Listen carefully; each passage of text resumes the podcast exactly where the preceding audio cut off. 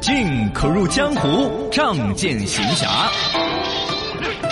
退可临山野，吟诗作画。不求人人称赞，但求心中淡然。方能养生。小刚刚年，这里的江湖刚刚好。这点儿的江湖刚刚好，我是小刚刚。我是小超超，来看我们的微信公众账号“楼下刚刚好”，上面有朋友来互动了。刷新出来，这个说的话搭配这个太高 了。呃，说的驾校之前考驾照的时候遇到一个真实情况，有个师兄考到驾照回来就找教练买车，嗯他说自己好像除了教练车，其他车都不会开 了，问教练要不要卖他的车？就把车卖给他，对因为教练车上面有两个耳朵，是不 是？啊，有些教练车要多两个后视镜呢，对对对，除了正常的两个后视镜，再往车顶顶上还有两个小耳朵。而且倒桩的时候要有些位置要避震啊之类的，哎哎还有个避障。呃，有有些在那个这个后挡风玻璃上头还画了两个线。对。对，记死位置嘛，那就是。 那教练车都还有哎。哎，安逸安逸。呃，网友木山姐姐说到微信这个，哎，这个也很感动嗯，我。他说他是不敢屏蔽父母，因为屏蔽了就是全是空白，他们看到会更要骂他。嗯一般都是分组，有些内容让他们看，比如说啊，今天穿秋裤就让他们看，但有些发牢骚啊、烧烤啊、火锅就不让他们担心了。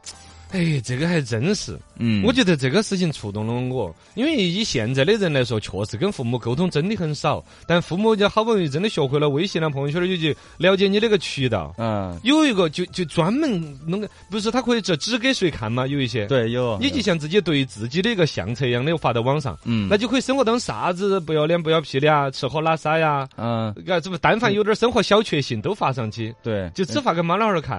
哎嗯嘎，其实多好的这个，呃，我都觉得我都让快他们，习你比惯如，我就发一个，哎，今天这个秋裤还多舒服，你看， 让嘎他们看到是吧？嘎我就觉得哎，这娃嘎可，以啊就会学会自己穿秋裤。其，实就就相当于顶了，呃，你比如现在比如说打电话打的也不多，嗯，就相当于。打了很多电话了，对让让他们他随时来了解了解你你的的生嘎子活。虽然不在同一个房屋檐下生活，嗯甚至都不在同一个城市，但始终感觉在自己身边。他的柴米油盐酱醋茶，嗯这，小细节，嘎，嗯他都晓得。对，对，这个还蛮值得提倡，我觉得。对就让是父母专门知道你针在对干什父母发一版朋友圈儿。嗯，呃，与上午先前刚才我们讨论的话题是哪些要屏蔽父母嘛？是，我这儿是把话题转到另外一面，是专门针对父母发一些朋友圈儿，嗯，就是有一些你平常觉得不值得发朋友圈的事情，嗯正好是父母感兴趣的，嗯，嘎，对，嗯还真是，就看嫌不嫌麻烦了。我觉得有时候太麻烦了，就发个朋友呃，也倒会有点。但总体嗯来说，其实人闲来无聊的时候好多，你现在流量又多得用不完，呃，也是，是不是？嘛？也是， 嘎，这个你其实就当了自己的孝顺之心呐、嗯，也对，也对哎，也不错啦。接下来我们摆点儿深度。飞龙在天，化骨绵掌，亢龙有悔，太极两仪，刚柔并济，深度刚刚好。深度刚刚好。江湖有传言说，大学里边有可能体育挂科的话，就毕不了业了啊。甚至江湖传言说，嗯没有被体测支配过的大学生活就是不完整的。哎呀哎呀呀呀，我们也不完整了，年轻 不完人整快动起 来嘛！其实这是最近教育部印发了一个相关意见，嗯明确指出，不能达到国家学生体质健康标准之呃合格者不能够毕业，哦呦，这么真严的重就有可能会挂科了。第一招开门见山。为什么体测成绩要和毕业证挂钩呢？就可见这个国家不管不行了嘛，嗯大学生的身体素质就那么堪忧的让人焦虑嘛，哎呀，年轻人的身 体啊，啊，掏 空了吗？差不多被手机掏空了，对，玩手机嘛，玩天天躺游戏着熬夜，给掏空了。对，二零一八年有一个中国学生体质监测发展历程的一个报告，里边就说现在大学生体正在掉的呀，哦呦，只有一个在上升，什么？呃，体重在上升，嗨，肥胖率啊呃，在上升，其他都在掉，各种指标，比如蹦蹦跳跳的啊、健康指数啊，就都在呃会越来越差。确实没有五年，这个肥胖率提高百分之二到百分之三还是很吓人啊。啊，包括了学生熬夜、不爱锻炼身体、透支身体。嗯，呃，尤其呢，现在很多高校其实到大三、大四基本上就不开体育课，没有体育课，不要说体育课，到大四基本上课都不上了吧？呃没有大四就没有课了哦，嘛。都已经撒出去实习对找工作去了实，习我们大一、大二还要上那个太极，我们要练。是不是啊？对，那是必须要练 的。还呃，要这个考有试好处，将来工作用得着。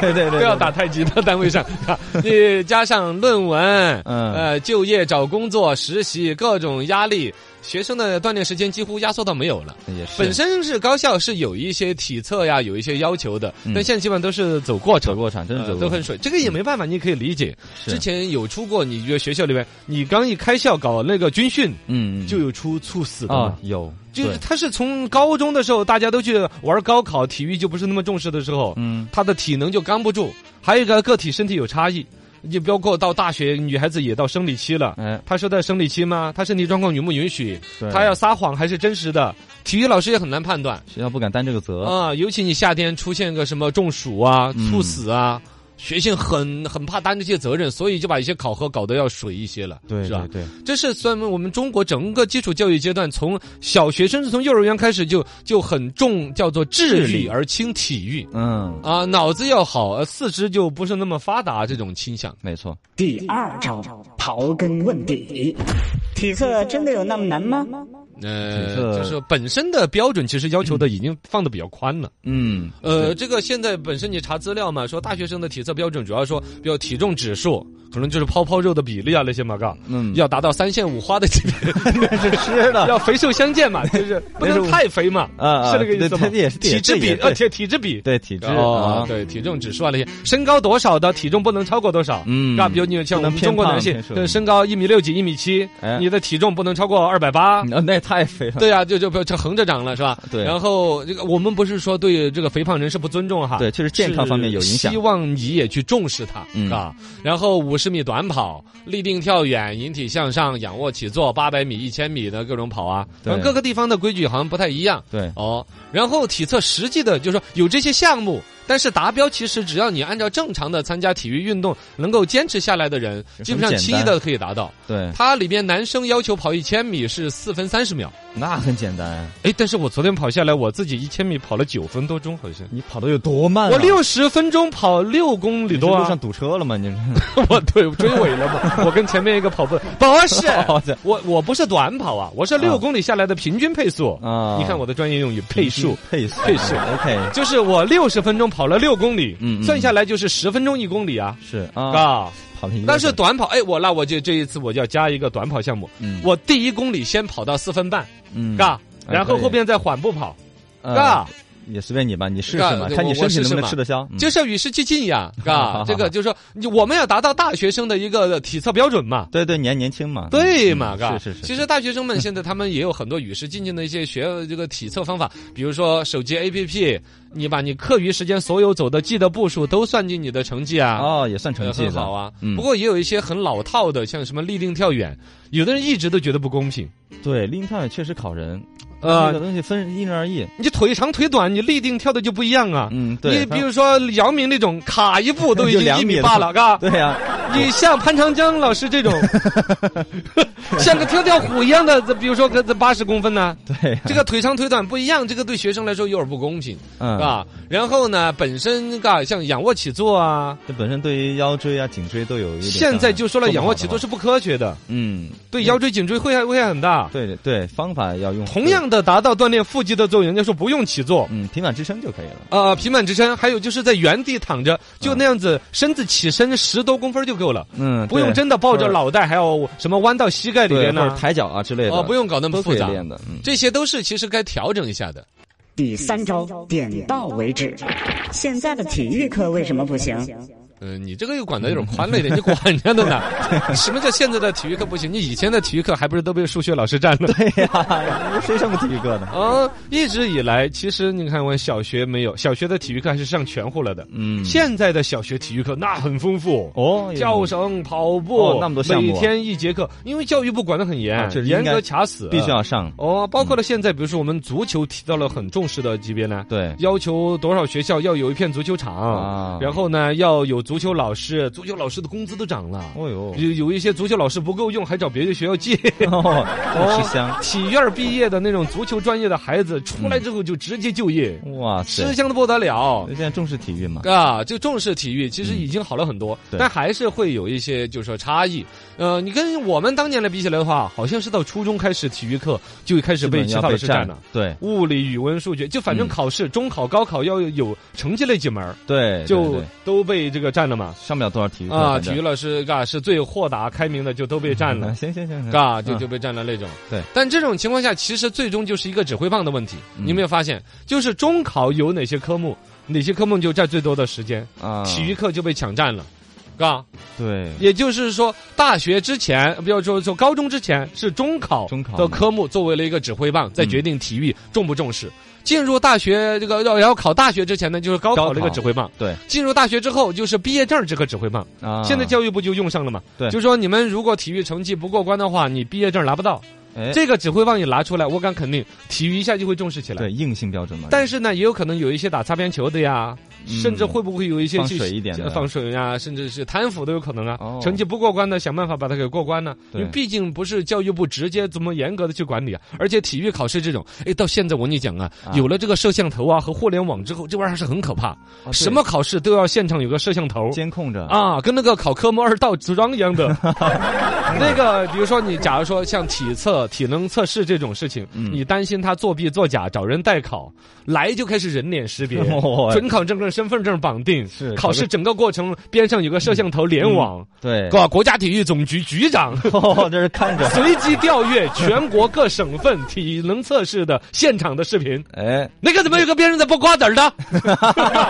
对对对对对，这个体育考试也严格起啊，来，现在很多资格考试，摄像头一装，嗯那个严格指数一下高很多。对对对，对就可以预期的是，把所谓的大学毕业证啦、学位证书这个指挥棒一用上来，嗯大学生的体能测试一下会很严格。哎，确实应该是吧注重这个是吧身体方面的。那接下来就是进入社会之后，这个指挥棒怎么用的问题。啊，社会哎现在年轻人进入工作之后，基本基就本没上有就不会运动了，父母管不到你了，很少了，啊不在身边了，学校也管不到单位基本上不可能，单位也不会啊，啊考考核一个 是呃要要升成总经理的，必须要蛙跳十 几百个，那啊不会，那不会，没有硬性标准可能到这里不用再有人家管了吧，你自己的命自己管。啊，对啊，你那自就己不爱惜，重视谁嘛能够说得了你呢？嘎对啊呀，对呀，对也呀，就这样吧。嗯反正嘎，从这个过去到现在，体育课的内容呢，确实有时候先前问题问到的是为什么不行了，一直以来比较单调的列个方阵啦、广播体操啊，绕个圈广儿播体操都做得很水呀、跑个步啊那也是没办法，因为也没几个学校敢加加花样儿。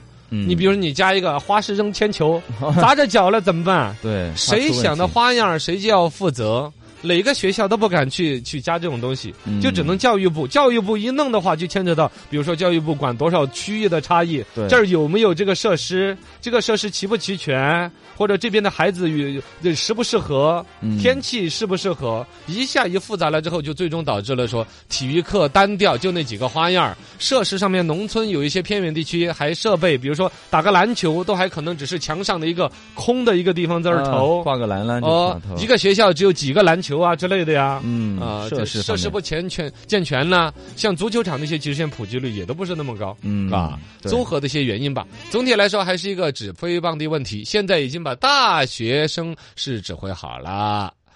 就到来摆龙门阵。